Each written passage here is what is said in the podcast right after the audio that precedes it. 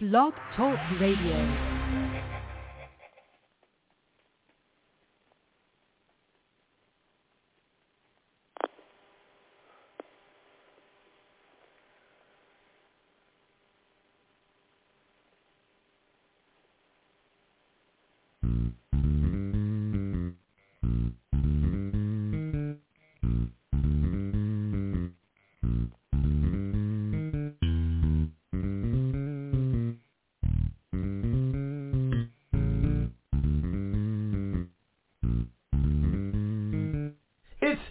Time with Pastor Steph.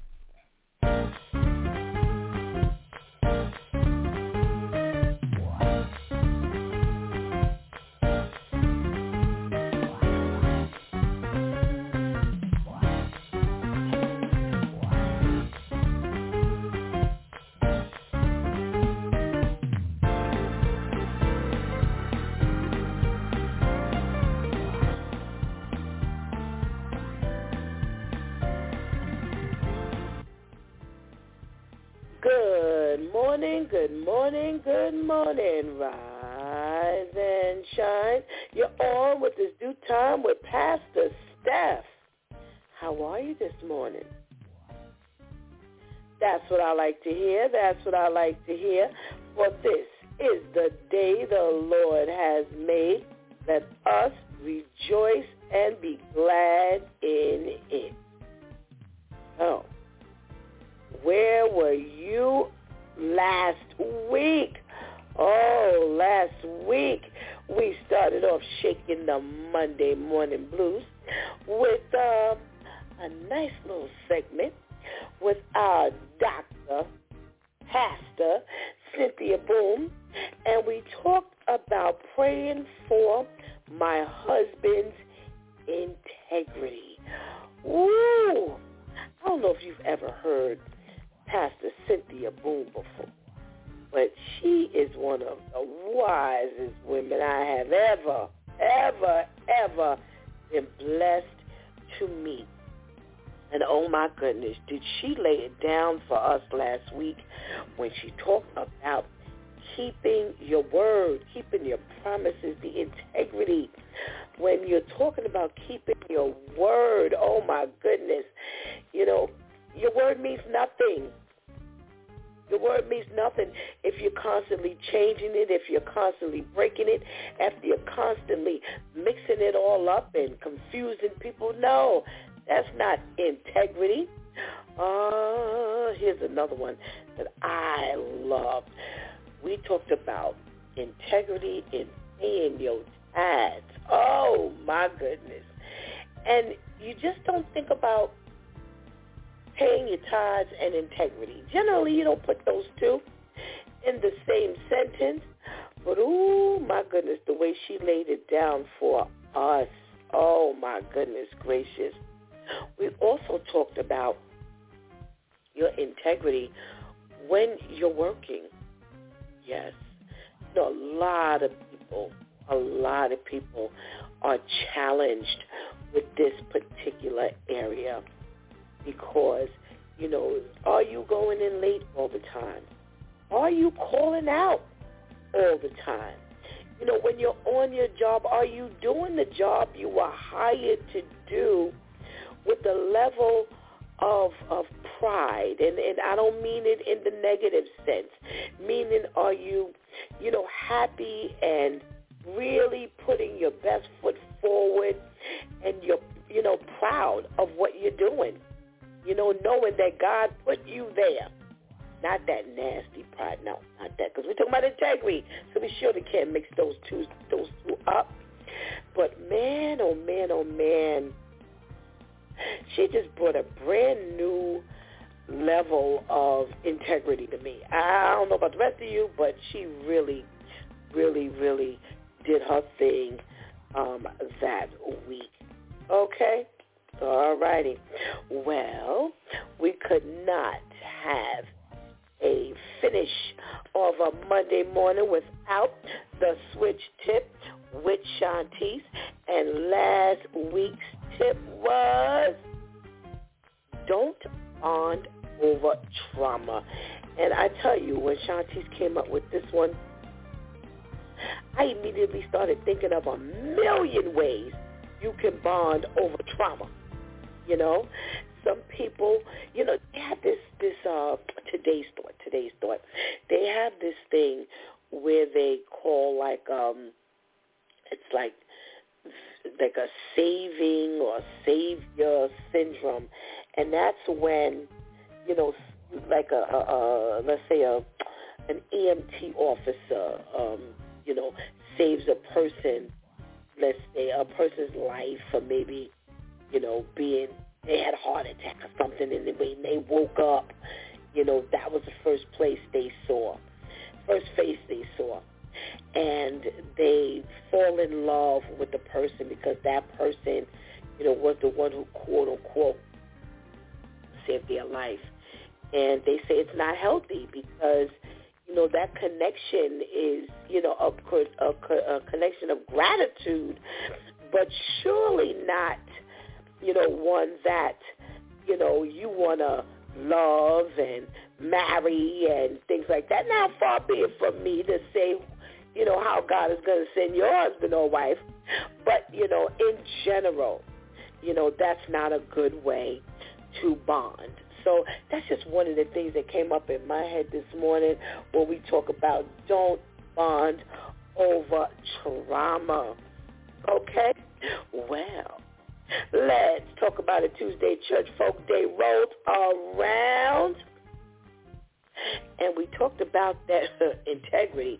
That Mary Texas 911 dispatcher who had that overnight job and ended up being suspended because not only was she sexting seven of you know officers, but she was like involved in an affair with at least two of them. And her husband ratted her out, honey. Yes, he did. Ratted her out to the boss. And now the boss wants to see if uh, they were doing the do or texting, sexting on her shift. Well, you know she was. Come on, stop it. Stop it, stop it, stop it. Let's say I need to go and find evidence because you know there's only eight hours in a shift or 12 hours and overnight, the prime opportunity to do what you need to do on the side. And, you know, we, we also talked about that integrity level of that California doctor who tried to poison her husband with Drano. Mm. Mm-mm. A brand new tea mixture. Yeah, yeah, yeah, yeah, yeah, yeah, yeah. A brand new tea mixture and uh, which took us to the conversation of uh, what are some of the things that our church folk have done and uh, needed to uh, get that phone call and say, uh, uh, uh, uh, don't you do that.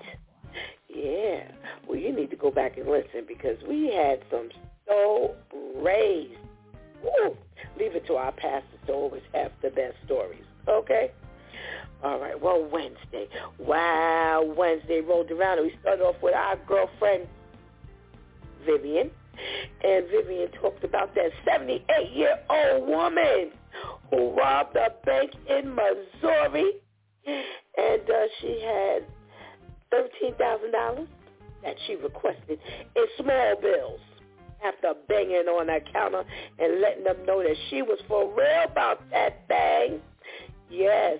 Well, she did go back and apologize in a way. Well, at least she passed a note apologizing. Now, you know, everybody don't do that. They don't rob you and then go back and ask for your forgiveness. Uh, but, you know, she's from the old school, so what do you expect? oh, my goodness.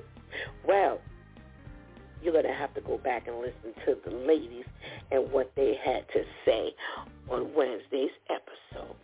Well, Thursday, Thursday, Thursday rolled around and we got to talking about the church again as this woman uh, was set up by uh, five, at least five men, as a human sacrifice during a church service. Now, Talk about integrity. Oh, goodness gracious. That went straight down the drain. And, you know, we ended off veering into the conversation with our DEW time crew about, you know, the conversations that we have with, you know, God's people and, and an angry, an angry individual that uh, you have to witness to. Ooh, baby, is that a challenge? All righty. Well, that made for an excellent conversation on Thursday. Mm-mm-mm. Well, Friday, Freestyle Friday rolled around, and it was time to talk to our men, and we got to talk about what? Ways to be useful to God. Now, I got to tell you, the men took it out on Friday. Yes, they did. Yes, they did. They really sent us out into the weekend with a bang. Yes. And uh, we just uh, want to give you just a little snapshot uh, of what they talked about. Oh, let's see. They talked about passing it on. Yes. Passing on the word of God. You know, we can't have the word of God all to ourselves and not share it with someone else. Absolutely. All right. What about avoiding distractions? Ooh, that one was a good one. Good one, good one. And keeping the rules. Oh, I tell you, they did their thing on Friday. I was so proud to uh, be with them.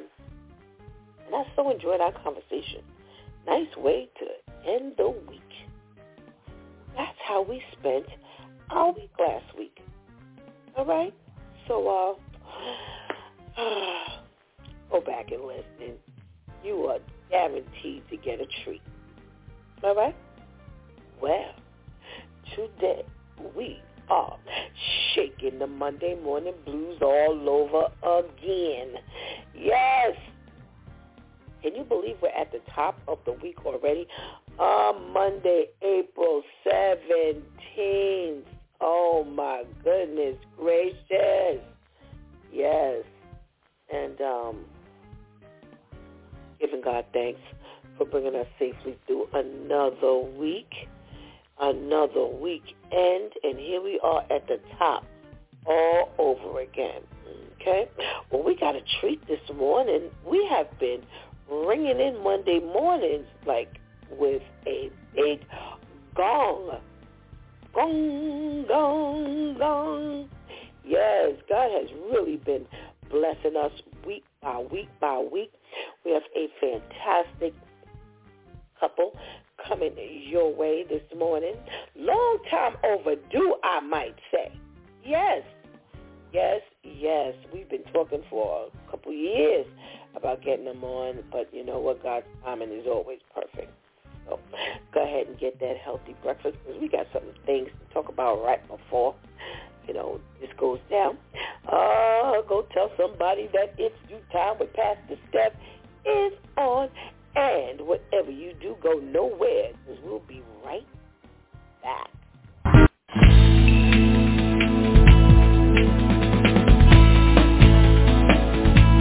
Nearly every hour of every day, one person will lose their life to oral cancer. This year alone, more than 34,000 Americans will be diagnosed. Only half will still be alive in five years. Oral cancer is more common than leukemia and kills more people each year than cervical or skin cancer. Tragically, many victims don't even know they're in danger. So tobacco and alcohol increase risk, 25% of those diagnosed have no risk factors. Scientists are learning more about this disease and developing new ways to treat it. But what can you do now to stop the silent killer? Early detection. A quick, painless oral cancer screening takes less than five minutes and can save your life. For more information, contact your dentist or visit deltadentalnj.com today.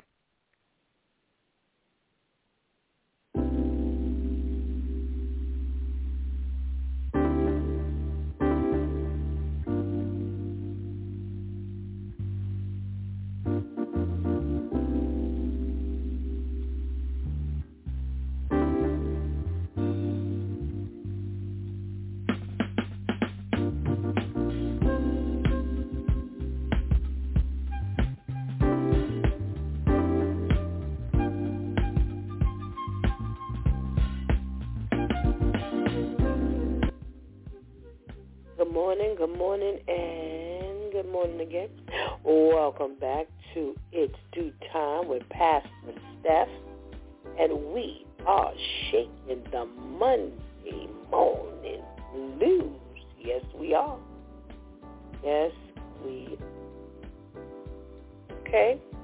And I am so grateful to God to be on this side of the grave, and I'm celebrating that I'm with you this morning and you're with me and get that oral cancer screening.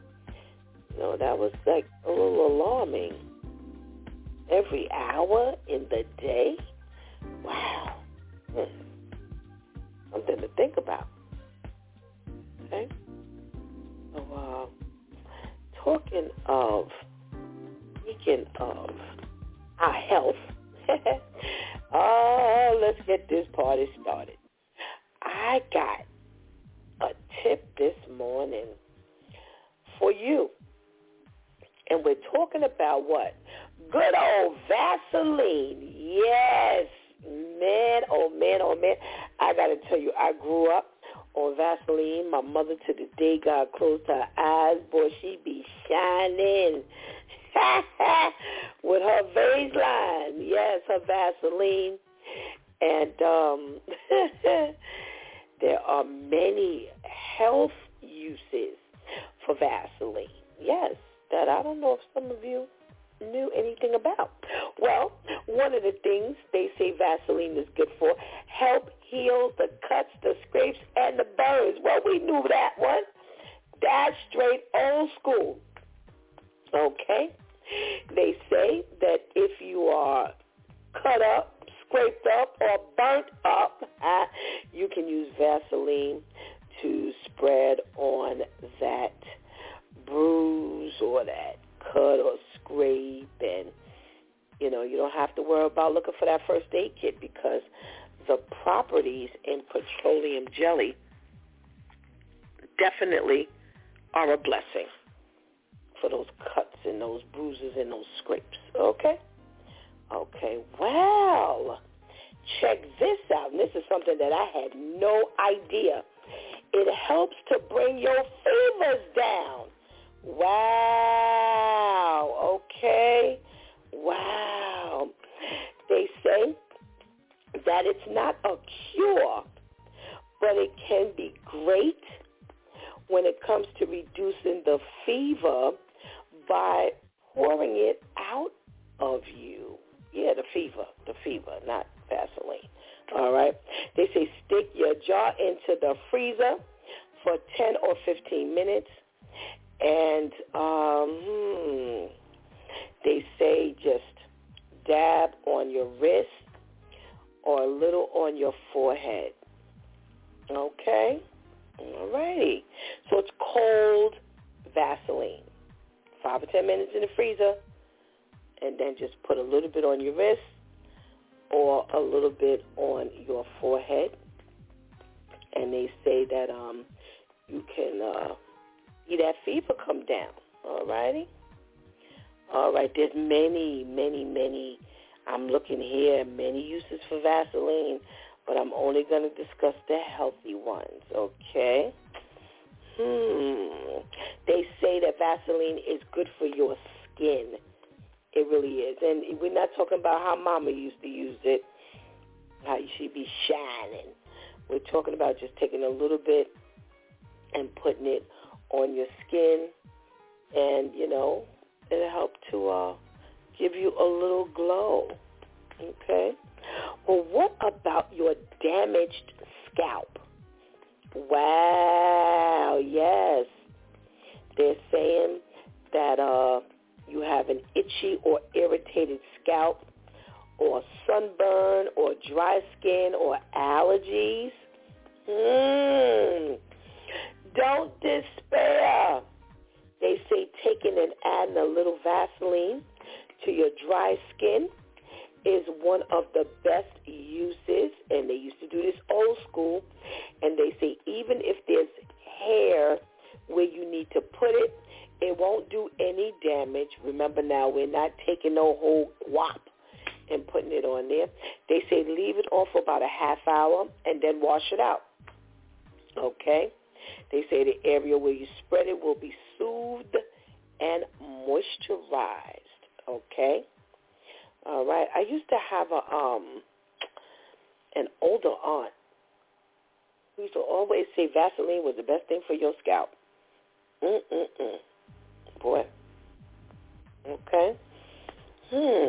What else? What other health? Um. Okay. Well, here's one.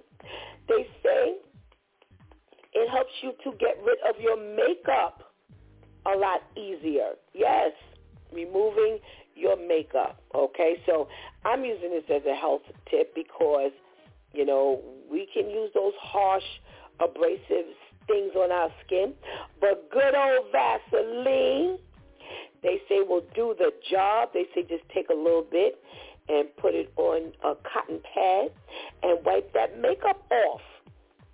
Okay? All righty.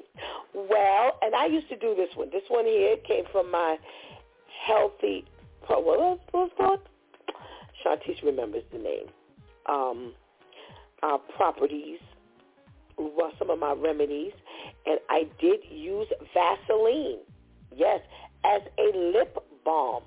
Yep, I used to make some, I made body balm and lip balm and Vaseline was one of the main Thank you, Shantice. Healing properties, healing properties.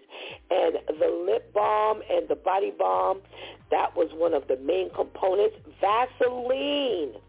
Okay? So, they say that uh, you can definitely use uh, Vaseline on your lips, and it will definitely, you know, do your lips some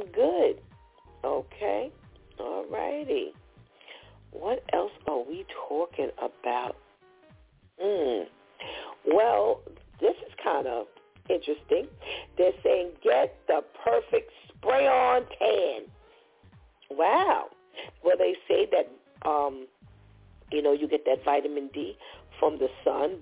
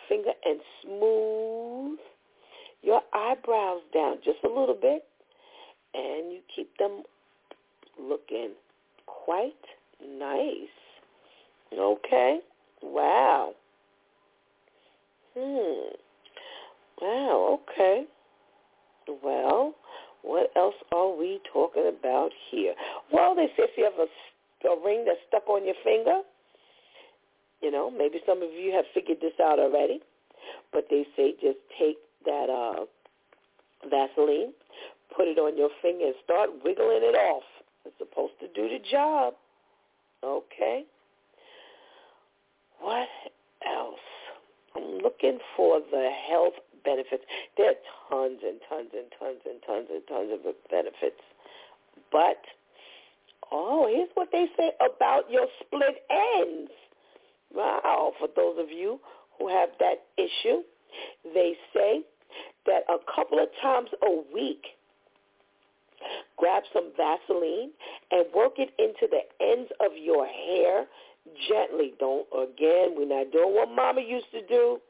Not using a guap, just a little bit, and rub it in, a, again, a couple of times a week. And they say, do this, comb your hair out, and it will help with your split ends just a little bit. Just a little bit. Okay? Hmm. Let's see if I can grab another one before we head on out here. Well, for those of you who have pets, they say that Vaseline can relieve your dry pet paws. Yes. Okay. So they say after the dog goes for a walk, you bring it home, wipe his or her paws down, and uh, put a little bit of petroleum jelly on it. Okay. Hmm. What else are they saying? Oh, they saying use the uh, the Vaseline when you are washing the baby's hair. Okay, and that way it won't the the shampoo won't go in the baby's eyes. Yeah, well, it makes sense to keep it from dripping all over the place. They say also you can help heal the skin on your feet from being dry. Okay? You know, for those who have those real rough heels, yes, they say go back. Go back to that exfoliant with the sea salt, Vaseline, sea salt scrub. And first of all, that'll help it from being so dry. And then afterwards, after you rinse really well, soap it up, lather it up, rinse that up, then you're going to take a little bit and put it on your, the heels of your feet. Now, I'm going to tell you something. I've heard this a long time ago. Sleep with this, like socks on your feet afterwards. Yes, yes. Put some socks on your feet. And man, oh man, oh man, oh man, oh man. They say watch your feet come to a wonderful, wonderful, hmm, nice little healing property. Okay? All right. What else? I got a couple of minutes. Oh, they said something about it gets, you know, brings down your allergy symptoms. Now I got to see what allergy they're talking about. They're saying, oh, regular allergies.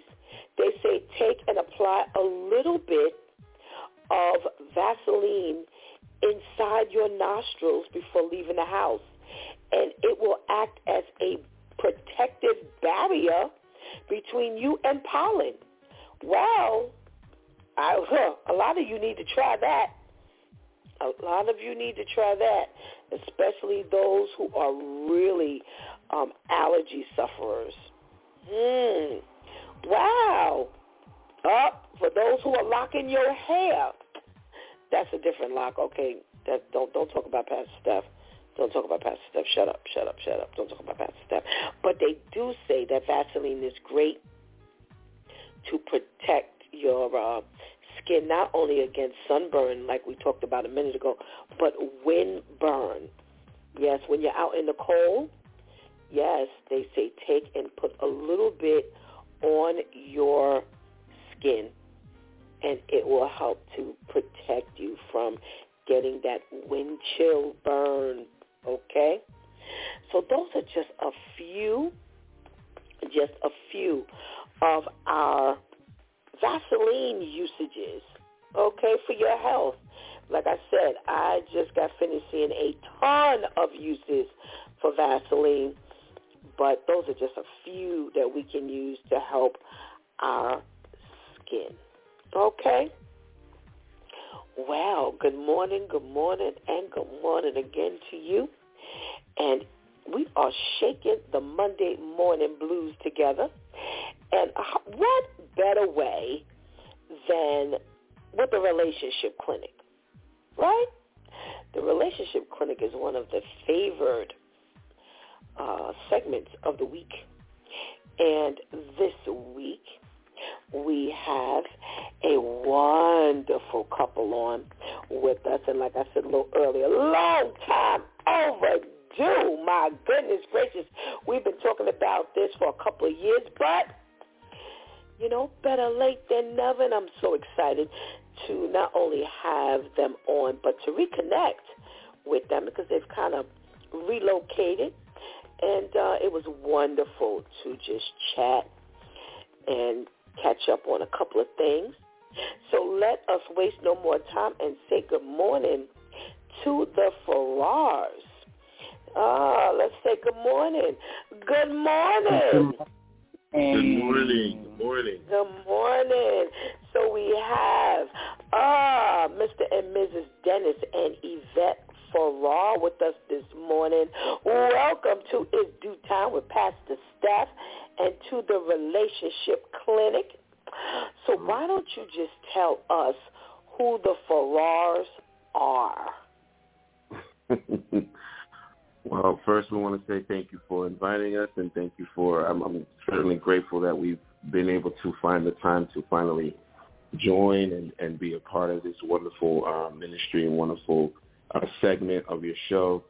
Um, I guess we we can definitely, uh, um, I guess, call ourselves just uh, um, we're just servants of God. We're just people who are uh, who like to love, who like to laugh, who like to enjoy um, one another's company, our friends, our family. We worship, we pray, we are um, we are sold out on our faith, um, unapologetically um, uh, believers of, of Jesus Christ, and we definitely do all that we can to exemplify that in all aspects of life. It ain't always easy, um, but uh, it's always uh, beneficial. It's always been joyful. It's always been um, the backbone of our relationship. It's been it, it was always the forefront of who we are. We're, we're, we're first believers, and then we're Dennis and Yvette, and then we're mamas and dads and and wives and and all of those things. Amen. Amen. Well, Mrs. Farrar, what you got to say over there as to who the Farrars are? So he he gave a general overview on our spirituality. I'll talk about who we are professionally. Uh, okay. Dennis is into leadership. God has called him into that role now. He recently just finished, and let me let me brag for him he recently just finished a course um, certification in leadership and made the dean's list. Amen. And Amen. Come on. Um, and we'll get into that more when we talk about through my eyes um, because I had to kind of push him because I knew he could do it, and then he makes the dean list. Um, but that, that we'll talk about later.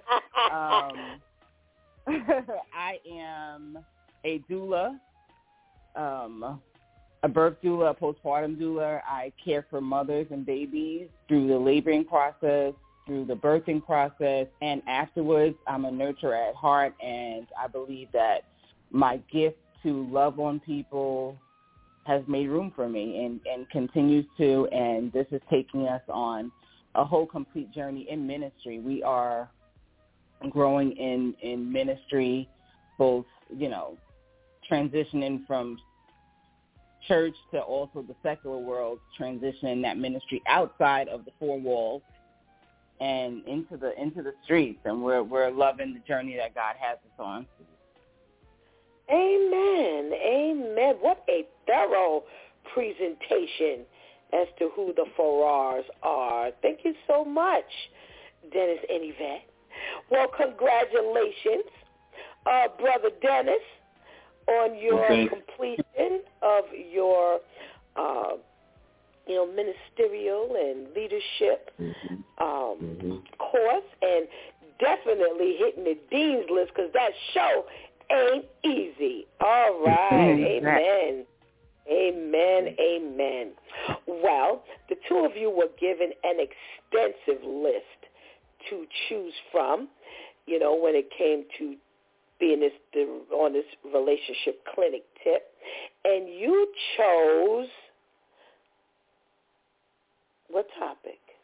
Through my Through my eyes. Through now, now, okay. So listen, we got to say this the right way. It's through through my eyes.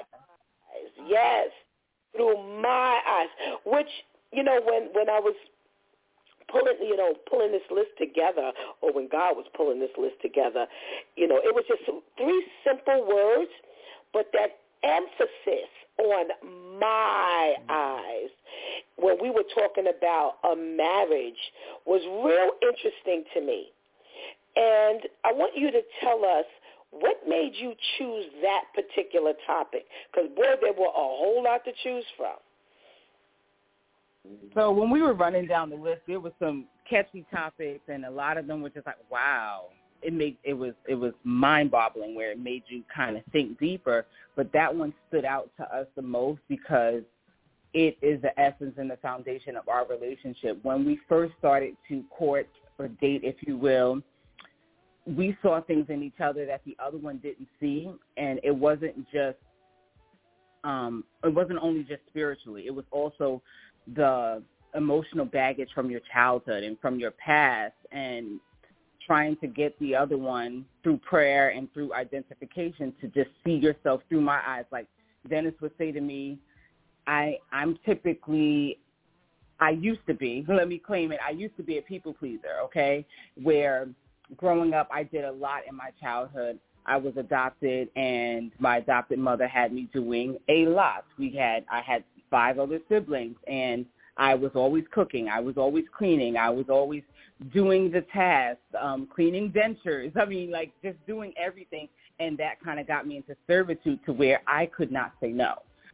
If somebody asked me to do something, even if I was sick, even if it was a detriment to my health, I could not say no. And Dennis would work on me like, I wish you could see yourself through my eyes. You have so much to offer, so much to give, but you are blocking your own self because you need to put Yvette first. And he saw all of this, and I didn't see it. I felt like I was doing the Lord's work. Well, no, this one needs me to do this. This one needs to be do that. I'm helping people. You're not going to tell me not to help people. And he is watching me deteriorate. He is watching me get sick and go to the hospital.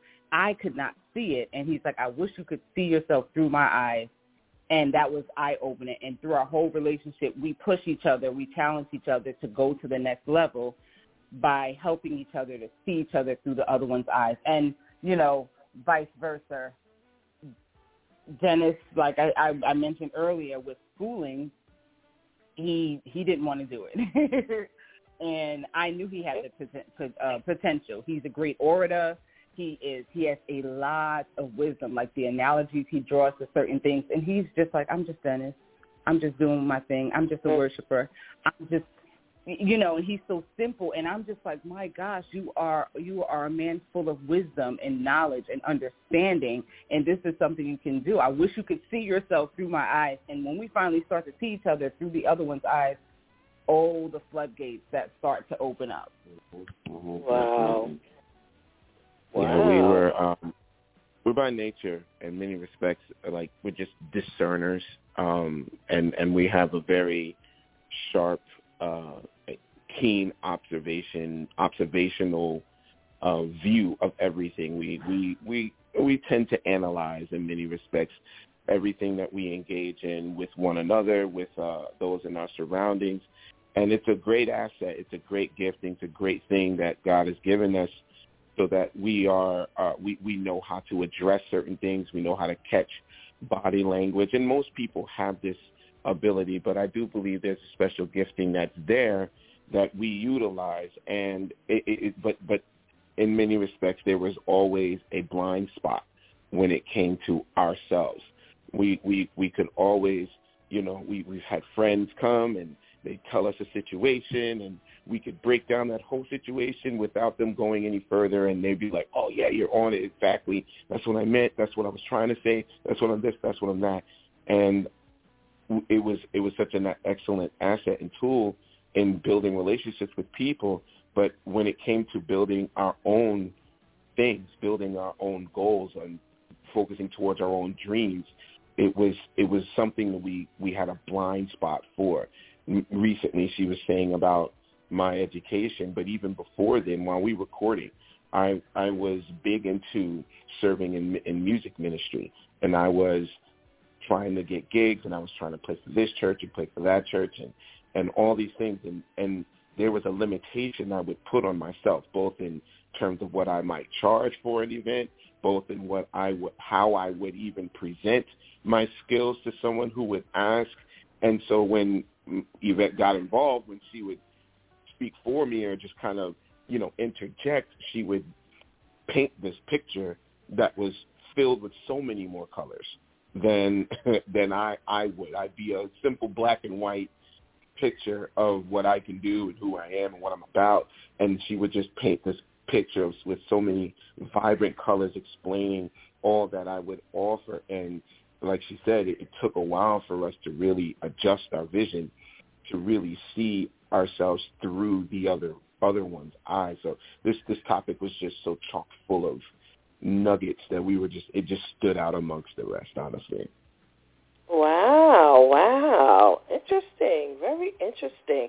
I- I'm sure you even in that that small portion there you've encouraged other wives and husbands to kind of dig a little deeper if they have not already. Mm-hmm. You know, let me search for maybe something that I haven't seen or maybe I have seen but I haven't spoken about. So what I did mm-hmm. was I, you know, did my little digging, and I found some points where a couple, man, both man and woman, because I'm going to take it from both sides, what they see possibly or what they're looking to see in that husband or that wife. So I'm going to start with the wife side, ladies first. And she wants to see from her husband um, commitment because that can only really really come from what she sees. You know, your commitment, Dennis, could be much different than what commitment looks like through Yvette's mm-hmm. eyes.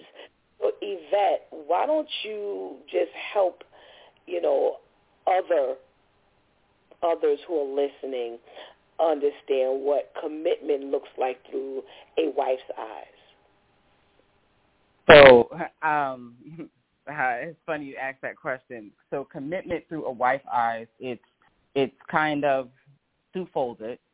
As a wife, when I'm looking for commitment from my husband, I first want to see that he's committed to God and that mm-hmm. he's able to lead us when I'm down, like he's able to say, no, we're going to worship, we're going to do this. And not that I don't, of course I have my own relationship with God. I'm able to fast and I'm able to pray, but I look for that, that Godship, that leadership and I after that I want to see that he's committed to his family and he's committed to being a husband, to being a father, and not and all, being a provider as well. But for me personally, I really wanted to see that he was committed to his to his family.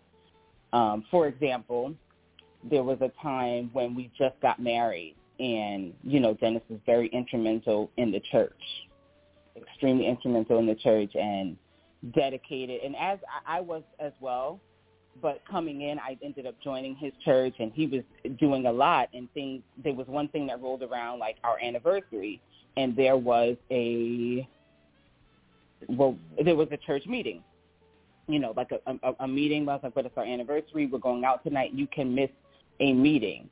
And he's so dedicated to the church and to God and everything else. He's like, you wanted a man dedicated to God. I'm dedicated to God. But I'm like, don't don't forsake don't don't forsake us.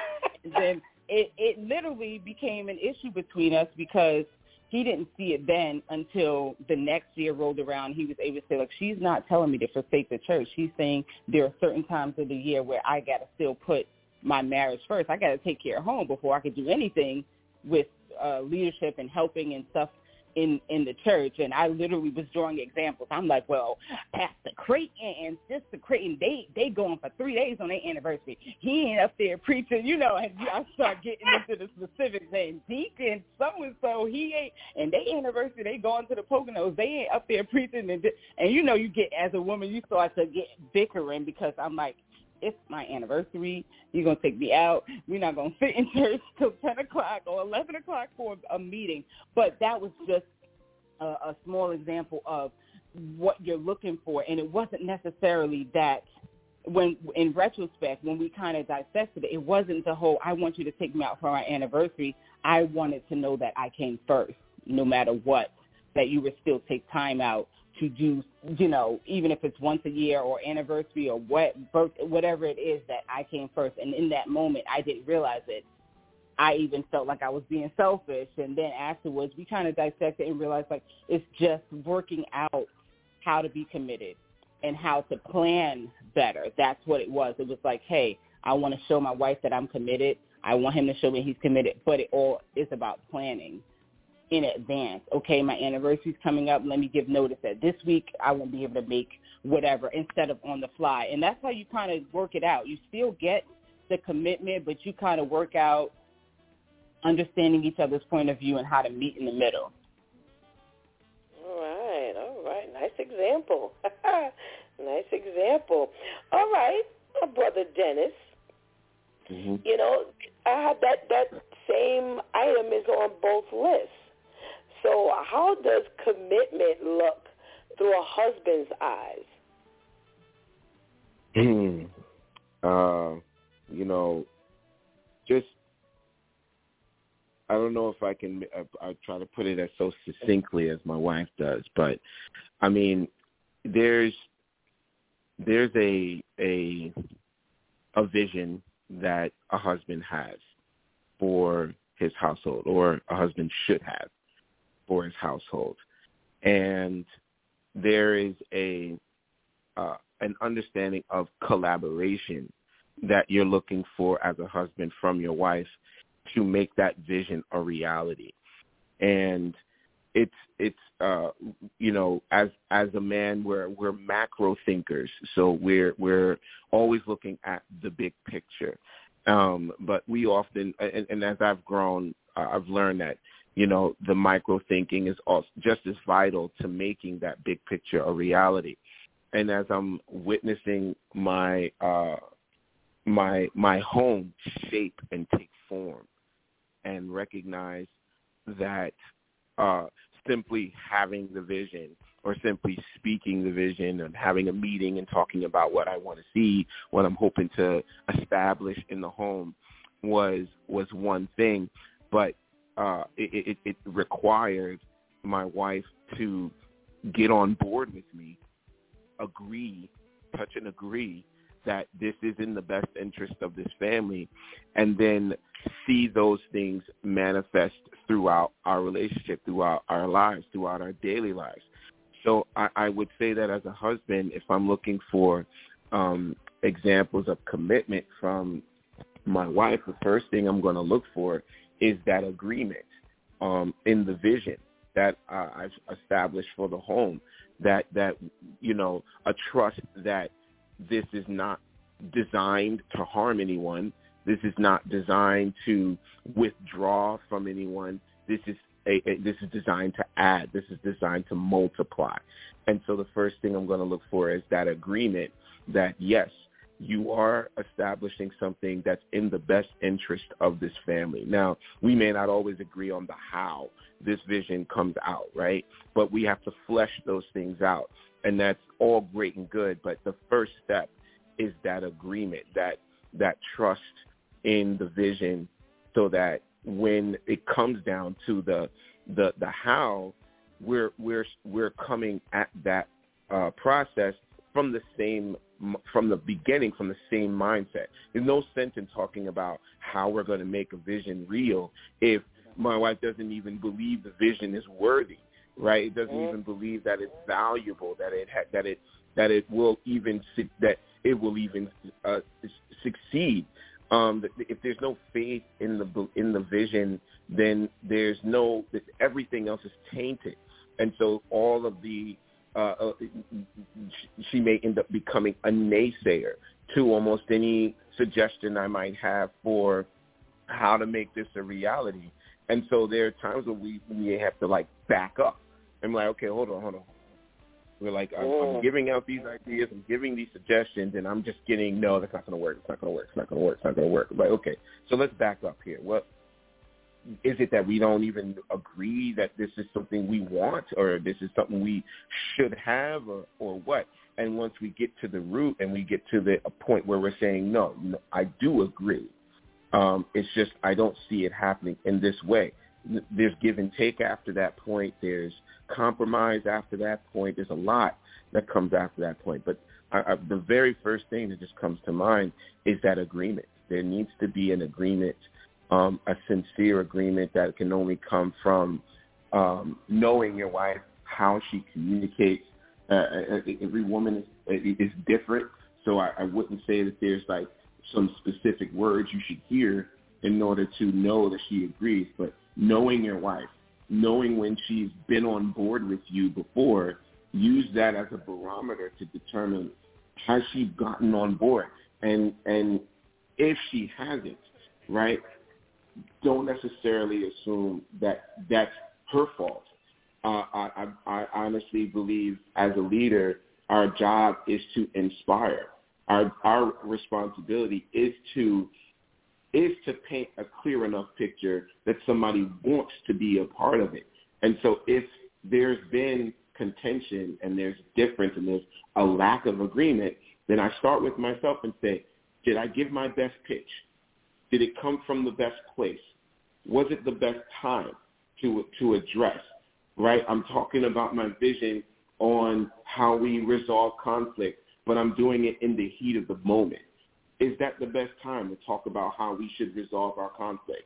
Did I give my did I, did I really paint the clearest picture for her to get on board with? Am I doing it when she's in an emotionally good place? Am I doing it when she's heated and upset, right? And then and then when she doesn't agree, I, I've got a problem with her. Like, look, so so there's a lot of things that come come to it all. But um, like I said, I think just to bring it all home, the first and most important thing is that agreement. Amen. Amen. Amen. Amen. All right. I'm looking at my little list here.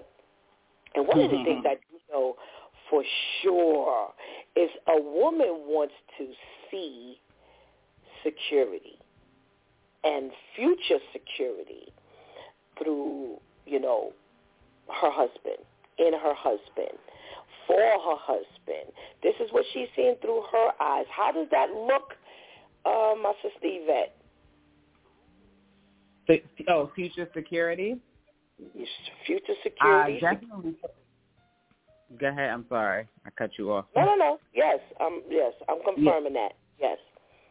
Yeah. So future security for me as a woman, it definitely starts in in courtship and dating, and and when you guys are building and seeing if this is going to lead to marriage, and that security looks like ambition, looking at his drive for providing for himself because that's a big thing. When you look thinking about being secure, a person has to already be secure in themselves before they can start to secure someone else. You know what I mean? Especially as a man, I need to be able to look at you and say, "Hey, this man is providing for himself. He's taking care of himself. He's trusting God. He's you know, doing all the things to secure himself faithfully. He's fasting, he's praying, he's building himself up. So definitely when I'm looking at security and looking at a future, I, I in the beginning stages, I look at the here and now. How how can I see this in the future? Are you are you providing for yourself? Are you doing things safely? Because security isn't just financially. Security mm-hmm. is safety as a woman, knowing that when I walk on the street with this man, do I feel safe? Do I feel secure? You know, and it's small gestures. Dennis started to help me feel secure when we we would go out to dinner or go out go out to see a movie where he'd do this thing where he'd put me on the inside where if we're walking on the street he'd walk on the outside and he'd always move me over to the inside. I'm like, why does he keep doing that? He's like, because cars is here and little things like in a restaurant, he always wants to sit facing the door. So I'll go in and I'll have a seat and he'll make us switch seats because he wants to be able to sit sit to face the door. That way he can see if there's any danger. If in this crazy world, if some crazy person's running in in a restaurant or wherever we are with a gun or something, those little things made me feel secure because they're things I never considered. I was just like, "What are you doing? Like, it doesn't where we sit." I'm like, "Babe, come on." He's like, "No, I need to face the door. I need to. This is what I do as a man." That mm. literally everything in my mind as far as feeling secure, um, along with him providing for himself and and and having a lot of ambitions, working long hours. And I'm not saying working long hours and crazy hours is the end all be all, but that shows me that you have a bigger goal in mind. I'm trying to marry this woman. I'm trying to build a life with her. I got to work a little longer. If I got to, you know, send you a, a I love you text tonight because I'm working extra, I'm preparing for our future. And that gave me that security like, okay, we're we're to be all right. Besides the obvious of him being loving God and and, and praying and fasting and doing all those, when I started to see the, it transition into the, the small things, his actions, like I mentioned with the restaurant and on the street, that gave me so much security. I was just like, wow. So when a woman is looking for a man to provide security, it's beyond finances. It's keeping you safe and making you feel like, hey, I don't want to leave home without him. Um, recently, I, I left the house and I took myself to the movies by myself. First time ever, 35, going to movies by myself. And when I say I did not feel secure, I enjoyed the movie. I, I enjoyed some me time and, and, and thinking, reflecting, me and God time, and just, you know, having my woman moment like, wow, I have not left the house and left my husband and child and just had uh, uh, some me time. And would you believe I sat in that movie theater not feeling secure? I was the only one in there. I kept thinking somebody's going to come in here and rob me. I kept looking around because I'm always with my safety net. So that was weird for me. I was telling my best friend, I said, I've never gone to the movies by myself. She's like, girl, I did. And the whole time the the hostess came in, like ordering popcorn, and he came in, and I, I I'm jumping up. He's like, you ordered popcorn and stuff. I know, but I do not feel secure right now because I'm wow. It when you have that for for for many years and you transition away from that, I was actually shocked that I had that feeling of not feeling secure and not feeling safe. You know. Wow. That's, that's you know, it's funny because I'm looking at this list and I have already chosen um, from my brother Dennis, and you just walked kind of into this area that could be slightly connected. And Dennis, we're talking about, you know, what you see. And through your eyes, you're looking to see a woman who is emotionally balanced. Mm, perfect segue. Perfect segue, my sister. Perfect segue. What you got for us, Dennis? Emotionally balanced. Um, you know, there's everything really comes down to just self acknowledgement and, and self analysis. Um, I think that when we when we operate in an autopilot pilot type of way, um, allowing everything um, that feels real to simply be real, um, that can cause more problems than solve them. And so, as a husband, when you're looking for an emotionally balanced woman, you're not necessarily looking for her to just constantly always be even keel or to always have um, emotions in check. It's a it's a matter of recognizing limitations. It's a matter of do I see her um, uh, one, do I see the, the, the, the, the right steps or tools being utilized to regulate emotions? And but that can't come without first recognizing a need to regulate emotions. And so it's very important to witness, to talk about, to experience that self-analysis from your wife on how a certain situation unfolded, how what what played a role in it, what what past traumas informed it, and what steps are going to be taken to improve it. And so when we when when we're talking about a, a fallout we might have had or a difference of opinion that that you know, we were going to what, what do we call it? Um, intense fellowship. Um, whenever those incidences arise, and you know not the best things were said or not the best things were done or or or the, not the right perspective was taken in the moment obviously that there's not going to be an immediate shift or an immediate change or an immediate realization. Thank god if there are but that's not always going to happen so um, of course i'm looking for when things settle when the dust settles when time has passed there is a willingness to recognize you know what I, I may have seen it this way, but I realize now that wasn't exactly fact or it wasn't exactly the reality. It was it was more of how I felt. And and I've noticed, you know, in the things that happen in those moments um is is uh is is a recognition even in those times when we have gotten a little uh, upset with one another the language that's used right? And so um, conversations uh, uh, uh, matured from when we were in our very early courtship stages of you this, you this, you this, you this, you this. There's a lot of yous in any d- debate that we might have or, or disagreement we would have. But as she began to, to grow and mature and that emotional balance started to take place and take shape, even in the moments where she was upset and emotionally uh, on, a, on an emotional high, the language began to shift. And so it was I feel, and I and, and and this is how I'm feeling. Because of this, this is what I'm feeling. And so I could address the feelings, right, without feeling attacked and without feeling as though they're being presented as fact. They're more or less just an emotion and I need to, and that doesn't make them less valuable. It doesn't mean that, oh, because it's not fact, it's not worth anything. It just simply means that instead of trying to have, as men, a logical thinker, I'm trying to have some rational discussion with you, thinking that you're trying to shape the facts and you're really just expressing your feelings.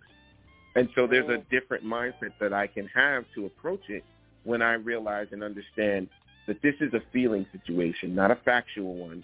And so it, it, it, that's that's been the the saving grace in our relationship. It's just that self-analysis to recognize when my emotions have taken over, what has um, what has informed those emotions, what has impacted them, and then what steps I can take. And that definitely can't happen. Uh, it most likely won't happen in the heat of the moment, but you want to see that throughout your relationship. You want to know that those things are taking place. So those conversations need to be had. I, I always appreciated when those conversations, I especially appreciated when those conversations are initiated by her, right? Those, that's, that's probably one of the most golden nuggets that I, I get from, uh, from, from that, uh, in our relationship when it's we're watching a show, we're watching a movie, or we're talking about something else, and she's like, you know what? Hold on, sidebar, right? Listen, this happened a day or two ago, or this this happened, and I was thinking about it, and I realized I was looking at it like this, and I should have been like this, and I'm sorry if I this, and I I want to look at it this way, and blah blah blah blah. Those are like golden moments um, because it realize it, it makes me realize that while she's thinking about a lot of things as a woman, uh, and as a wife and as a mother, things that are helping the home. She's thinking about herself as well. And what helps our relationship is when she thinks about those things and shares them with me of her own volition without pressing, without forcing, without tugging and pulling. Wow. Amen. You two are not leaving me very much to say. Wow. And that that is a rare moment. oh, this is this is chime in. I do chime in. oh, this is no, no. This, tr- listen, trust me. When I can, I will. But it, it, it's it's really a very thorough response to and I'm not saying other couples haven't been thorough, but it's it's I'm I'm just listening and I'm like, wow, okay, I don't even know what to say here. so you're doing a fine job relaying um, your expressions, and I, I really think it's important because you're one of the younger um, couples that I've mm-hmm. had on here, and what you're bringing to the table doesn't sound like you know someone who's on the younger end you know. So it, it's a pleasure to to listen to all that you're saying. And it's really important because you're expressing what you see. And i think the communication between couples they don't do a lot of that. You know they may do a lot of talking but mm-hmm. the way they see things comes across differently and and this uh-huh. is this is a very good moment um in my opinion i've been doing this segment for three years and this is wow. really is really some good stuff here good stuff again kind of segue into you know my sister yvette's um area and she's looking for a man who's really mm, concerned about self-care. You know, and this is big. This is big because we mm-hmm. had a segment on where we spoke to the men and we talked about why mm. they don't take better care of themselves and, you know, why you don't go to the doctor and why you don't do this and why you don't do that. And a lot of times men are in such a mode of caring for the family and caring for the wife and making sure, you know, mm-hmm. the the uh, the the bills are paid and all of this, and they don't take care of themselves. And women, on the other hand, are pretty much the very opposite. So it's really important that we discuss this this component today about how a woman yeah. and a wife sees um, how how that self care comes across yeah. through her eyes. Oh, okay. That's go, that, that's go. a big topic. um, yes, it is. So it, it's it's a big topic for us. Um, let me take it back to the beginning. When when we first got together, he was big into self care. Uh, he could probably tell the story a little better, but since it's my view on self care, I'll, I'll give you my synopsis of it. When he first started, before he reached out to me, he went on a a fast a 30 day fast from social media and as well as a fitness journey. You know, he said he woke up one day, looked in the mirror, and it's like, God's not going to give me the wife. Look at me, you know? So okay. he said he went on, he went on a journey and I think he lost about 30 pounds. And after he lost the 30 pounds, he fasted from social media. The day he got back on social media, he messaged me. He's like, I'm ready now. Look at me, you know. Um, wow. And he was really, really into self care then, and and and he was fit, and every I'm doing insanity, and even when we started dating, I was making him meals and, and making him shakes, and and he's picking them up, and and very into his health, very into fitness, and that's attractive to me.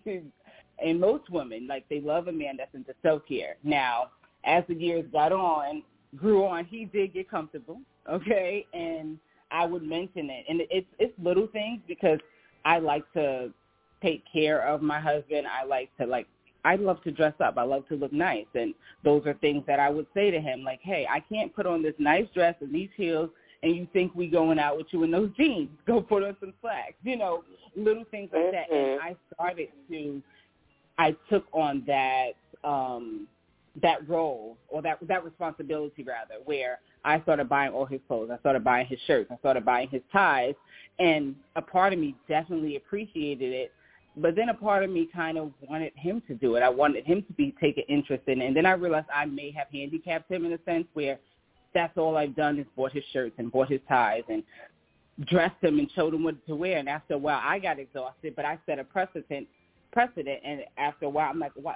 Why don't you do this? Why don't you care about how you look? Why don't you care about how you dress? And then one day, he bought a shirt for himself, and I'm like, where did it? Live and this recently happened, and I saw it in the class. I said, where does this come from? He said, I bought it. Like, I, Pastor Stephanie, I almost fell out. I said, you what? You bought yourself a shirt? and I'm looking at it. I'm like, it's the right size, and it it looked nice. He put himself together, and I was, it was, it was attractive to me. It does, it did something for me because I got, I got tired of doing it, and I'm like, well, I want you to care about how you look. I want you to take care of yourself, and although I appreciate doing it for you, I want to see that you care about yourself. I want to see that you love yourself enough, you know, and it's not just dressing. That's that's um, materialistic. Or your health. He does have a health condition, and most of the time, as women, where you know, and it doesn't just as a woman, married or not, even being single or whatever, you tend to pay attention to the details and everything. So when he's going to the doctors, I'm reading his reports. I'm telling him what the labs are. I'm doing all the research and telling him all those things. And in the beginning, I felt like he wasn't as invested in it, but as the years went on, he started taking initiative over his own health. He makes his own doctor's appointments. He follows mm. up. Every now and again, I'll remind and, and, and nudge, but he's now more taking an active role in his health. And I, literally, I would get to the point where I would just be like, "I'm, you know what? When you get this, I say it in my head, the next flare up, I'm not doing this. I'm not doing it. I'm going to do it. I'm still going to take care of you. I'm still going to be there. but you know, you say those things. Hey, I'm not doing this. You're going to do it. You love him. But I can definitely appreciate that he now takes a, a more active role in his health and caring for himself because that's big for us as women. It, it, you know, it keeps you attracted to your husband, not just in the physical sense, but even emotionally when they are doing things to take care of themselves, their health and, and, and, and their outward appearance and stuff like that. It keeps you attracted, you know, and that's that's key in a relationship. That a man finds the time or does something. If I could give one advice to any man out there, do something out of the ordinary to care for yourself that you've never done before, and watch the reaction from your wife. If that's wow. exactly the that I'll give out, something you've never done to take care of yourself before, do it and see the reaction from your wife, and then thank me later. Wow, wow. Nice challenge. Nice challenge. I will add this also, ladies and gentlemen, but especially to the men. Nobody wants a baby. I'm sorry. You listen, I got married. We're having kids. I don't want a baby. I want to love you. You know, that's the way a woman sees it. She wants to love you, you know, in a certain manner, and she doesn't, ma- you know, she doesn't mind caring for you. But nobody wants another child. And ladies, ladies, I'm going to interject this right before I go to my brother Dennis. Please think about the boys that you're raising. Mm. Please, please. Your, the, the, the women who cannot let go of their sons and let them and teach them to do things for themselves, this is what breeds those men. I always say, little messes become big messes. So listen to what our sister Yvette is saying and, you know, think about it from that end. Who are you raising? What, what woman is going to want him when he can't do anything for himself, when he doesn't even care about himself? You know, nobody wants to take care of a person who doesn't care about themselves. Which now brings us, thank you for allowing me to say that, which uh, takes me into our next point for my brother Dennis, you know, men, you know, they're looking for certain components in their wives. And one of the things mm-hmm. that comes on this, that's on this list rather, um, he's looking for an attractive spouse. Now, that's, that, that's pretty broad. But mm-hmm. Dennis, how does that come across for you through your eyes, that attractive spouse? What does she look like? Right, right. Well, um, uh, as you said, that's a very broad topic, so I'll, I'll try to hit it in a broad way. Um, there's there's the actual there's there's obviously the component of the design of man being physical, um, being being uh, physically attracted to things, being visually focused um, and attracted through the eyes, um, and so uh, we all may have our specific preferences, but obviously there's a physical component that's involved when it comes to attraction. Um, but I, I would I would also, of course, talk about the attraction that exists spiritually, the attraction that exists emotionally. Um, I, I tell people this all the time. One of the earliest signs of of um, attraction to Yvette was was this point we had um, had promised to go out with some friends um, very uh, like weeks in advance, and we didn't want to call we didn't want to call out, but it was it was a it was an uh, uh, off pay week, if we will. Okay, so it it was payday was last week, and and this this this event was coming up, and so funds were short. We had promised to go out. It was pretty um, important event, so we didn't want to cancel. And um, and as we were preparing to to go, I, I told her, you know, listen, funds are short. Listen, you get yourself something. I'm probably just going to get, you know, a water or whatever. And uh, and she was like, okay. But as we were pulling into the the parking lot of the location, she gave me her card and was like, "Listen, I can cover tonight, but you you pay with my card." Um, so before we ever walked in the building, without any a- attempt to shame or to or without making it a big deal, right? It wasn't even like she had this long drawn out conversation and and it was like just trying to put an exclamation point on this this offering that was being given. It was like, no, I know funds are short. I can cover it, but I'm not going to have you out here looking like you can't.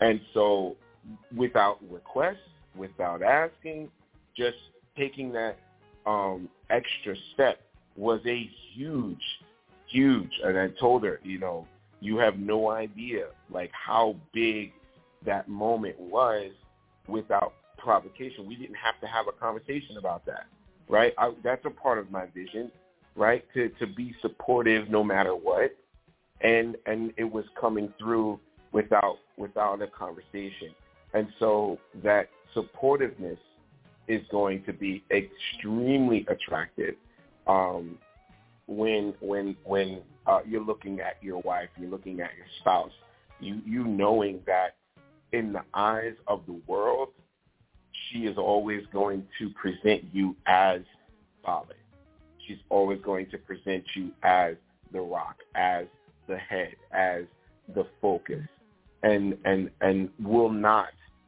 uh, sabotage you, will not uh, uh, badmouth you, will not paint a picture of inadequacy to the world.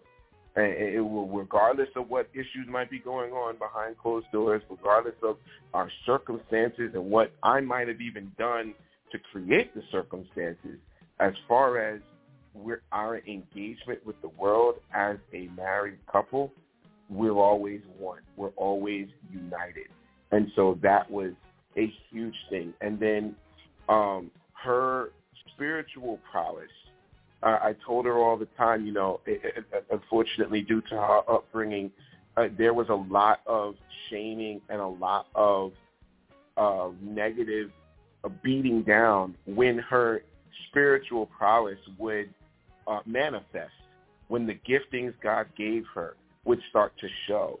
There would be jealousy rising up in the eyes of all those around her who claimed to love her. There were so many people who would operate out of that jealousy, and it created a, a, a you know, it it helped to shape a withdrawing from those things. And so I was extremely, I think it helped to encourage her to come out of her shell more and to allow God to use her more when I celebrated that strength, that spiritual strength when she connected with God and, and the move of his spirit um, in, in worship, in her engagement with others, in her ministry. When I celebrated those things and showed her, like I I never loved you more than I love you right now, as you're you're you know prophesying and you're praying and you're you're worshiping. Like you don't understand what that does for me as a man to know that my household is is being shaped and formed from the foundation up. And so that was another uh, uh, key point of what was attracting me to her. Her uh, her spiritual prowess, her fire that existed um, and, and, and, and came up every once in a while, but now is a lot more flowing, a lot more free, a lot more. And she gives herself license to be used by God more frequently now than she did when we were together. And um, and like I said, that was those are just three main areas: attractive physically, um, always fit, always health conscious. Uh, um, her supportiveness was an always attractive thing, and her spiritual prowess was was all you know a, a trifecta that just could not be ignored. Nice, nice, nice. I like that presentation. Um, I'm enjoying this. I'm enjoying this. We have time for one more for each of you. And my sister Yvette, this is the one that I just looked at and I really, really would love for you. I think you're going to do a fantastic job with this one. Through your eyes, what do you see when you see a vulnerable man, a vulnerable husband? Oh, don't do that to me. You're gonna make me cry. Um, so, um, I think I can speak for most women. You know, um, a man that is vulnerable, um, not just to your wife, but to God. Um, I see submission to the Lord. When a man is vulnerable, I see complete submission. And now we all know the word says, wives, submit yourself to your husband, and, and, and we have no problem with that. But there is just something about when a man is in submission to God, and it, it, it only starts with vulnerability. You know, when Dennis was seeking to draw closer to God spiritually, um, he the, the man can fast. Okay, he fasted and I I I was taken aback. He did a 40 day water fast, something I have and probably will never be able to do. I do 40 days water fast, only water for 40 days. I mean, the, the last three days I almost drove him to the hospital because I was nervous. Wow. Um, he he he he held out and and God showed up after that fast for him. But um, just taking it back and staying on topic here. Um, seeing a man that is vulnerable, it it shows submission to God, but it, it's also, as you talk to him about attraction, it is so attractive. He was on a, a journey where he was trying to, you know, the word talks about being baptized and being filled with the Holy Spirit, and he at one point years ago, many many years ago, felt like he had not been baptized with the Holy Spirit. That's what he felt in himself. And when I say Dennis has a reputation that precedes him, and that's that Dennis doesn't cry. When I first started dating him, joining his church, left my church, everybody, oh, he don't cry. Dennis does not cry. Dennis does not cry. Um, you know, his mom passed away, and everyone would say his, at his mom's funeral he didn't cry, and that's what everyone was just kind of shocked about. Like he was wiping everyone else's tears. Nine years old boy, mom passed away, he's wiping tears at the funeral. And for me, I looked at it totally different. I'm like, he he needs to let that go. He needs to he needs to release, so to speak. You know what I mean? And there was one day he was out upstairs in his dad's bedroom, on his face, crying out to God the first time in his life uh, as an adult. And I mean, it brought it it did something to my heart. It did something to my spirit, and it wasn't a yay Dennis is crying. It was like you are finally submitting to God. All the things from your childhood, the losing your mother, all of it in this moment where God is baptizing you by the Holy Spirit and doing all those things, you are giving everything to God. And when I tell you he was able to lead better, he was able to provide better, he was able to do so many more things better when he got vulnerable with God. The the lack of crying, you know, was was almost praised in a sense, but it was like, no, this isn't good. There were some people was like it wasn't good, but I for one was like, no, that's not good. He needs to get vulnerable with God. He needs to break. He needs to give him something. And when he that man, this man got vulnerable with God, he it changed him, and it changed me. It changed it. It had me open up another chamber in my heart. you know, got all four chambers. I think I, I think I gave him three at that point. I opened up the fourth one. at that point, my heart was just like, wow, that, that vulnerability to to to God and letting go and giving it to God was just it was it was a sight to behold. It was beautiful. You know how we are. We it's beautiful when somebody is worshiping and giving it giving their all to God and um he's given that testimony of in that moment that grown men worshiping, being filled, also being healed from losing his mother, you know, and I think he said the Lord said to him in that moment, cry for your mother and then let her go. He cried for his mother at 30, 30 years old maybe, so 30 plus years old, and, and let her go. So that vulnerability definitely is attractive also for a wife, for for a woman because it's so submission to God and that that's amazing. And also when he's vulnerable with me, like you know, you can be macho at church and on the streets and at work, but with me,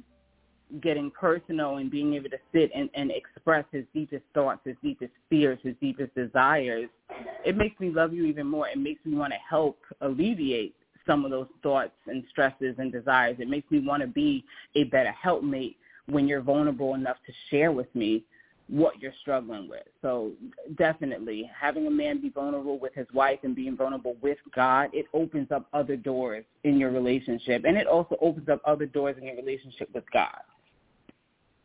Amen, amen, amen.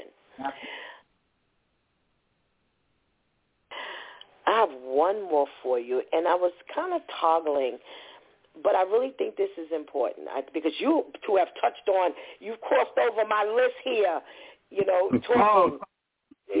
no, that's a good thing. That's a good thing because then I can get down to something like mm-hmm. this where it's it's vital. It's vital, and I really think that again that you'll make uh, you you know you will make a great presentation through your eyes. You want to see they call it recreational companionship, and I think mm-hmm. this is really important for for wives to hear because I don't think they understand how important this component is. What do you have for us? So uh, I, I will say first and foremost, I, I I don't have that problem. Uh, uh, my um, probably more so than not. I mean, we we we pretty ma- we match each other's energy in in in a lot of ways when it comes to recreation. Um, I think that as a as a husband, you know, you you want to know that you want to see your wife um, engage in in fun, um, if fun in the non-traditional sense, fun in the unexpected, and even in the spontaneous. Um, it keeps it keeps things fresh. Um, it, it shakes things up. Um, it breaks up the monotony of routine because as a marriage, uh, things can very easily and quickly become routine um, from the way you prepare to go to work to the way you de- decompress after work to your weekends. Everything can kind of fall into uh, a bit of a rut or, or just a routine. And so that spontaneity and that um, recreation, you want to see uh, a, a, a desire to be engaged in things that are fun. Um, and, and, and that's things that are new that's things that are um, find the fun and the funny in in circumstances, situations, um, whether those situations are serious by nature or not.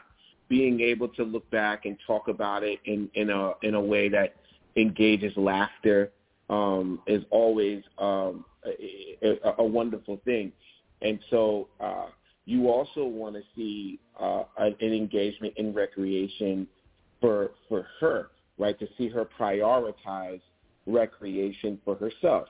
Um, you you don't want to to be the only one who comes up with the the date idea or the only one who who um, is is uh, come who who brings the fun to the table. You want that you want to be able to witness her, uh, you know, suggest something fun and, and enjoyment that she uh, would like to engage in that you may not be on the same page with, but but because she enjoyed it, you'll go. Um, and then you also want to be, uh, you want to see her let you know, listen, uh, I, I, there's something I really want to do. You're probably not even into it, but even if you are, I still want to do it by myself. Um, and that's something that I never take away from her. You know, I, in many cases, I encourage her to listen, do something that that brings a smile to your face, and and I will support it. If that means I stay home with with, with my daughter, and you go out with your girlfriends or by yourself or whatever, do it. You know, um, you you just want to see it prioritized because in so many areas of life you've got so many of important things to do. Just like you guys were saying about men taking care of themselves, we want to see the same thing on the other end. We want to see our wives take care of themselves, enjoy life, and not find it just a list of things to do. You don't want to just live your life as a list of things to do. You want to actually live your life. And so that's what I would say as a husband I want to see from my wife. Amen. Amen. Oh my goodness. You know, this was long worth the wait. Oh, this has been fantastic. I want you to know that your New York support is is kicking. I got to tell you, you know, the, the the for my phone line is loaded with your your support, your listeners. So I don't even want to know what the internet side is is carrying. I can't see that, and I'll never know. But I will share with you that your New York support is is definitely they have loaded the phone line here. So know that you are loved and whatever you told Love people, however you told people, whoever you told. What'd you say? Yeah. I said we love New York. We miss New York. I was literally in tears the other day. I miss New York, and, and not the city, the people, the family, the friends, Yeah. all of that. It'll So always they have be shown home. support. They, they have definitely shown support today. I am so proud of the two of you. Um, this has been a wonderful segment. I think you have definitely blessed God's people today with your presentation, with your thoughts through my eyes. I can't thank you enough. You're up early. You know, you're you're Yes. you're behind us. So even that in and of itself, that commitment is is really appreciated. And we got to have you back on. We got to have you back on. And next time, hopefully, it won't take three years. But again, Right. long. It was worth the wait. It was worth the wait. We pray that you have a blessed day. We will stay in touch and uh, Yes. continue to give God the glory in your marriage. Always. And thank you Thank so much you for having much. us. You're Yes. doing great with this ministry. Yes, please keep it going. Amen. For sure. Amen. Thank you so much for that compliment. And again, we will talk soon, God spares, and we pray you have a wonderful, wonderful day. Thanks you. And you, you as well. We'll hang on for Shantice. I think she's up Thank next. you. Wow. Shantice, you got some support coming. All right. Well, it's the top of our Monday morning. You know, I always say it the back way. It's at the top of our Monday morning, and we could not close the morning without our switch tip with Shantice. Let's say good morning to Shantice. Good morning, Shantice. Good morning. Good morning. How are you? How are you?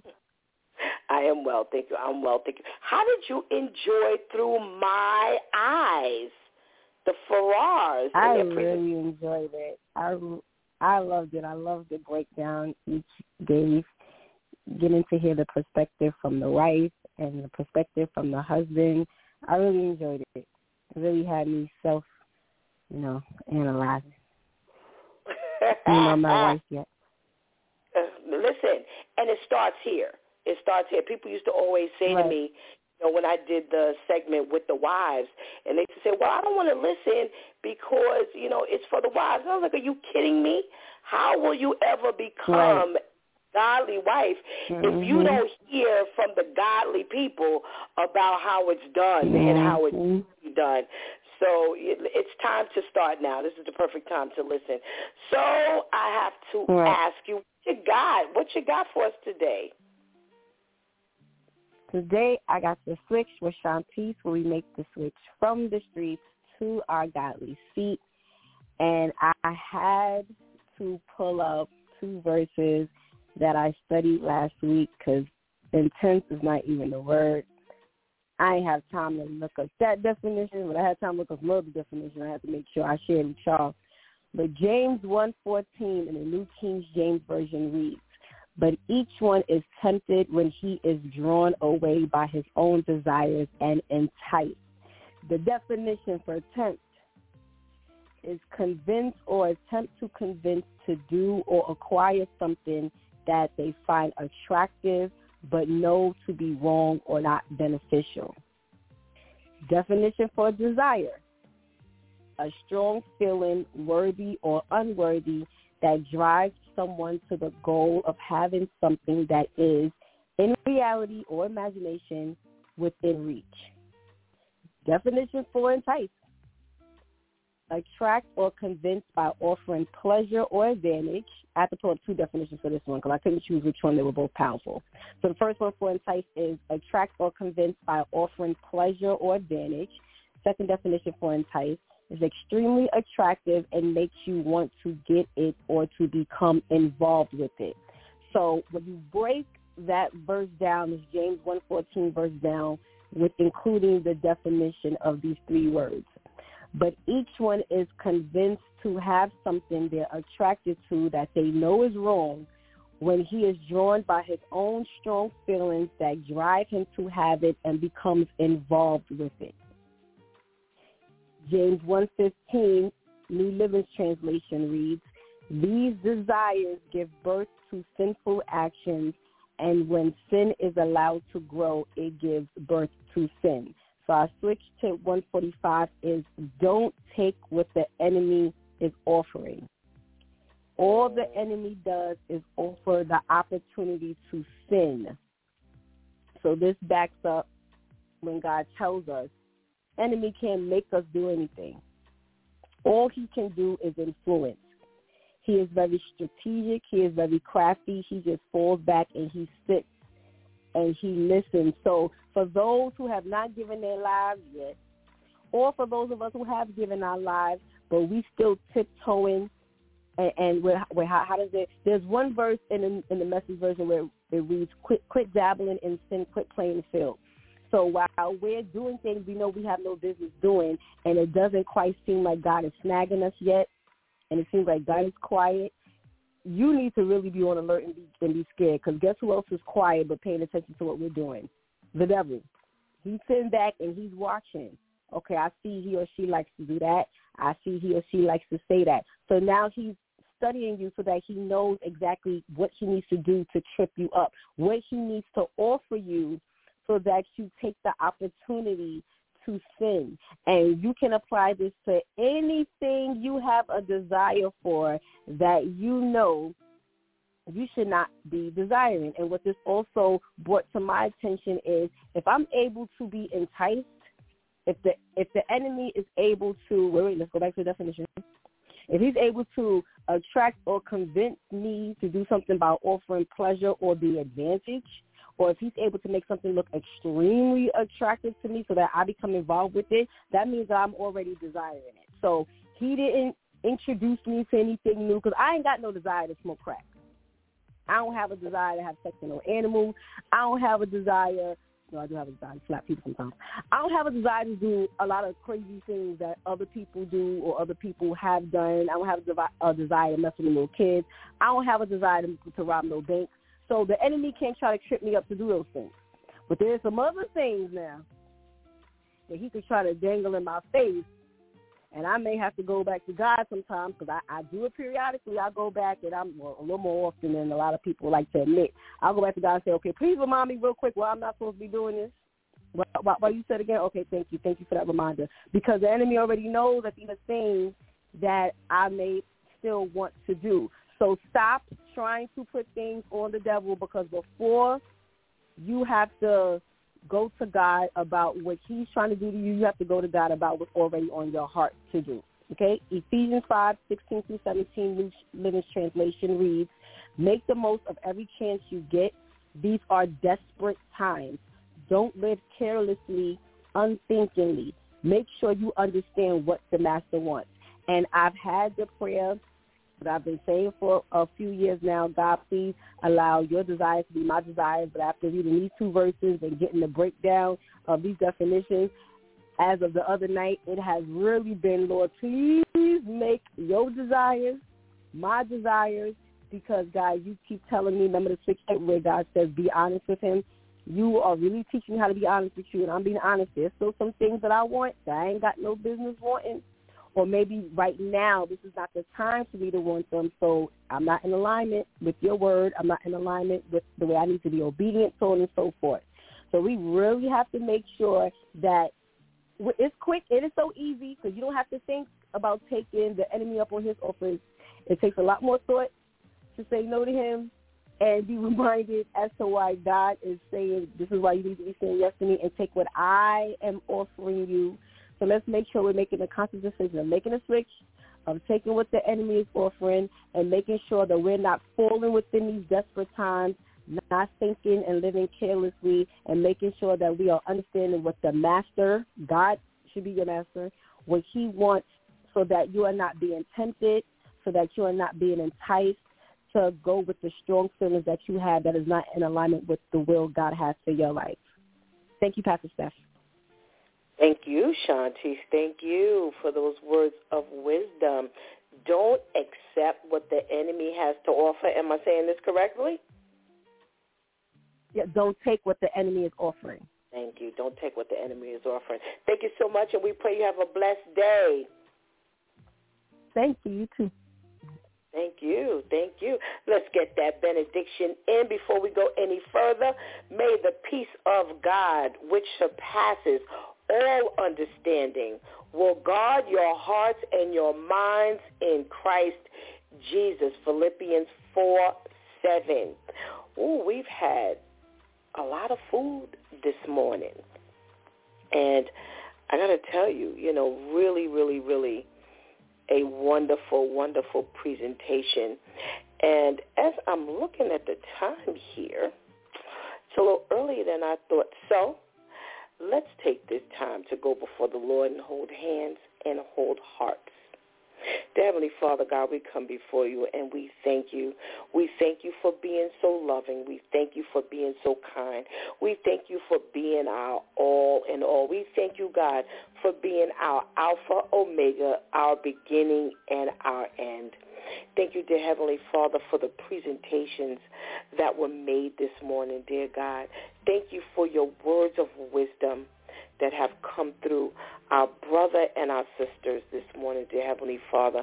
God, we look to you from whence cometh our help. And we're grateful to Heavenly Father that no matter when we need you, no matter when we try to uh, uh, come before you, God, it's it's it's it's it's never ending and you're always there. We don't have to wait in line, God. We don't have to wonder what you're doing. We don't have to worry about if you're working on someone else's situation, God. We're just we're just so blessed because you never sleep nor slumber, dear Heavenly Father. And Lord, as we talked about through the eyes of a husband and wife this morning, God, let us remember that you're always looking at us through your eyes. And ultimately, it's through your eyes that really matter. Oh, that's the key. We're grateful to Heavenly Father that we're reminded of that this morning that you never sleep nor slumber and that you're always watching, as Shanti said, you're just sitting back in the cut. Ooh, just watching, just observing, just assessing. Oh, dear Heavenly Father, we're grateful for all the times that you tap us on the shoulder. As I always say, God, thank you for snatching me by my collar. Thank you, dear Heavenly Father, for when the bells and the sirens and the whistles go off, dear Heavenly Father, that you don't want any of us to perish. So you continually just invest in us each and every day. Every day you wake us up is another investment. And we thank you, God. We thank you for this broadcast, and we thank you for everyone that you send, God, as you always send the very best. Thank you so much for alerting us to the things that we need to do, the things that we should pay attention to, the things that we need to stay away from. Thank you. Thank you, God, for always, always, always keeping your finger on the pulse of our lives.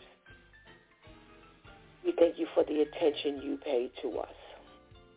Mm-hmm. That we're always under your watchful eye and how you protect us and keep us in your ark of safety, in your barrier of protection. For the times when you heal us and we don't even know we're ill. Oh. For the times when we should have been dead, but you said no. Thank you, God, for the times when we should have been stung, but you said no. Thank you. How do we say thank you? How do we say thank you? It just seems so trivial, such a small word in comparison to all that you do for us. The times when you say no and we're begging for a yes, but we're not thinking about the fact that you know better. We're not thinking about the fact that we don't really need that thing. And your nose rain. How do we say thank you for you saving us from ourselves? Ooh. What a mighty God we serve. We thank you for sending your son for such a time as this. When our marriages could be in utter failure, but you just continue to enhance us with your mercy, your grace, your wisdom, your knowledge, that we can continue to not just grow, but we can continue to feed others. We can continue to bless others. We love you. We love you because you're you're an always God. You're an all the time God. You're an always there God. you're that never failing God. And we cannot fail to give you the glory and honor. So rightly do your name. In the precious name of Jesus, we ask you to bless everyone who tuned in today. Even if they only tuned in for the guest, dear Heavenly Father, we pray that they found that this morning was blessed and that it would carry them through the rest of the day, through the rest of the week, and just going forward. That there was some nugget that was given today that they can attribute to you and they can know that they were blessed by you. In the name of Jesus we pray. Amen. What a morning, what a morning, what a morning. I marvel at God. Mm-hmm. I marvel at God because no matter where we are, as long as we seek him, we're always going to get the blessing of his presence. We're always going to be reminded that he's there. And as we listened to the Farrars this morning, you know, they talked a lot about growth, about growth in God. And when you submit your life to the Lord, there's only going to be one thing that happens, and that's growth. You know, Shanti says, don't take what the enemy's offering. Now, that's not her exact words, but you get the point. And I don't think we understand how detrimental it is when we lose sight of who God is and what he's promised and what he's offering. I think we don't realize how detrimental it is when we turn away from the things of God to accept the things that are mediocre. Ooh. Ooh. When we take those substandard things to what God has to offer. See, I remember reading that my father is rich in houses and land. Why am I willing to take a cardboard box? Oh. I remember reading that my father is rich in houses and land. Why would I take something that's substandard to what God has presented to me? But I'm looking at something that everyone else has. I'm looking at something that the world is doing. I'm looking at something that's popular. I'm looking at something that, that, that everybody's doing. And I somehow, how do we get there, people of God? How do we get to the fact or to the point when we feel like we're missing out, when we're, when we're not doing or when we don't get what everyone else is getting. How do we lose sight of that? When we say we serve this God that has everything to offer us, when we say we serve a God who can provide every need and desire, how do we get here? Where we just look at this world and I've watched people who have claimed to be in the army of the Lord toss it all out because they're looking at what the world is offering, what the world is doing, and somehow that appeal is just, is, it, it takes over. How do we feel we bless God like that? How do we feel we're still worthy? Ooh, how do we feel we're still worthy of everything that God has to offer us when we've accepted what the enemy is offering? When have we lost sight that God is every good and perfect gift comes from the Lord? that the enemy only comes to kill, steal, and destroy. Now, now put those two on a scale, and please let me know how it works for you. Because, see, I, I can only tell you how it works for me. And I can only tell you how I've watched other people throw their lives. I'm, I'm, I'm watching this, and I'm wondering, how do we get here where it doesn't matter anymore? That we're willing to take that chance and give the enemy an opportunity to kill, steal, and destroy. Because, see, he's not coming to mess things up. no, that's too minor for him. He's not coming to disturb things. No, that's way too minor. He's coming to annihilate. Ooh, you have nothing anymore. And I've watched, I've watched this happen, and I'm saying, how do we get here? And we're making these decisions, and at what cost? Do we really think everything will be left intact when we accept what the enemy has to offer? So come on, people of God. Let's be smart. Come on, people of God. Let's choose wisely. Let's make our call and election sure. Let's not throw back in God's face all that he's offered us. Because let me remind you, before we've said yes, we've already received abundant blessings.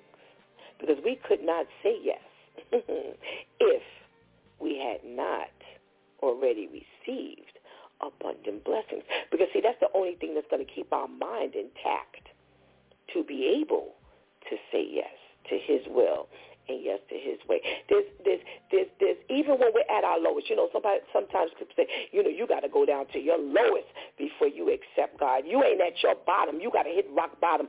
Well, guess what? God is so merciful that even rock bottom ain't as bad as it could be. Ooh. Even rock bottom ain't as bad as it really could be.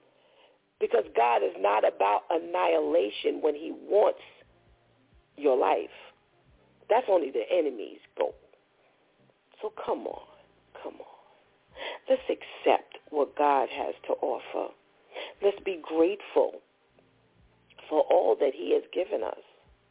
Let's continue to love and to give as God has given us.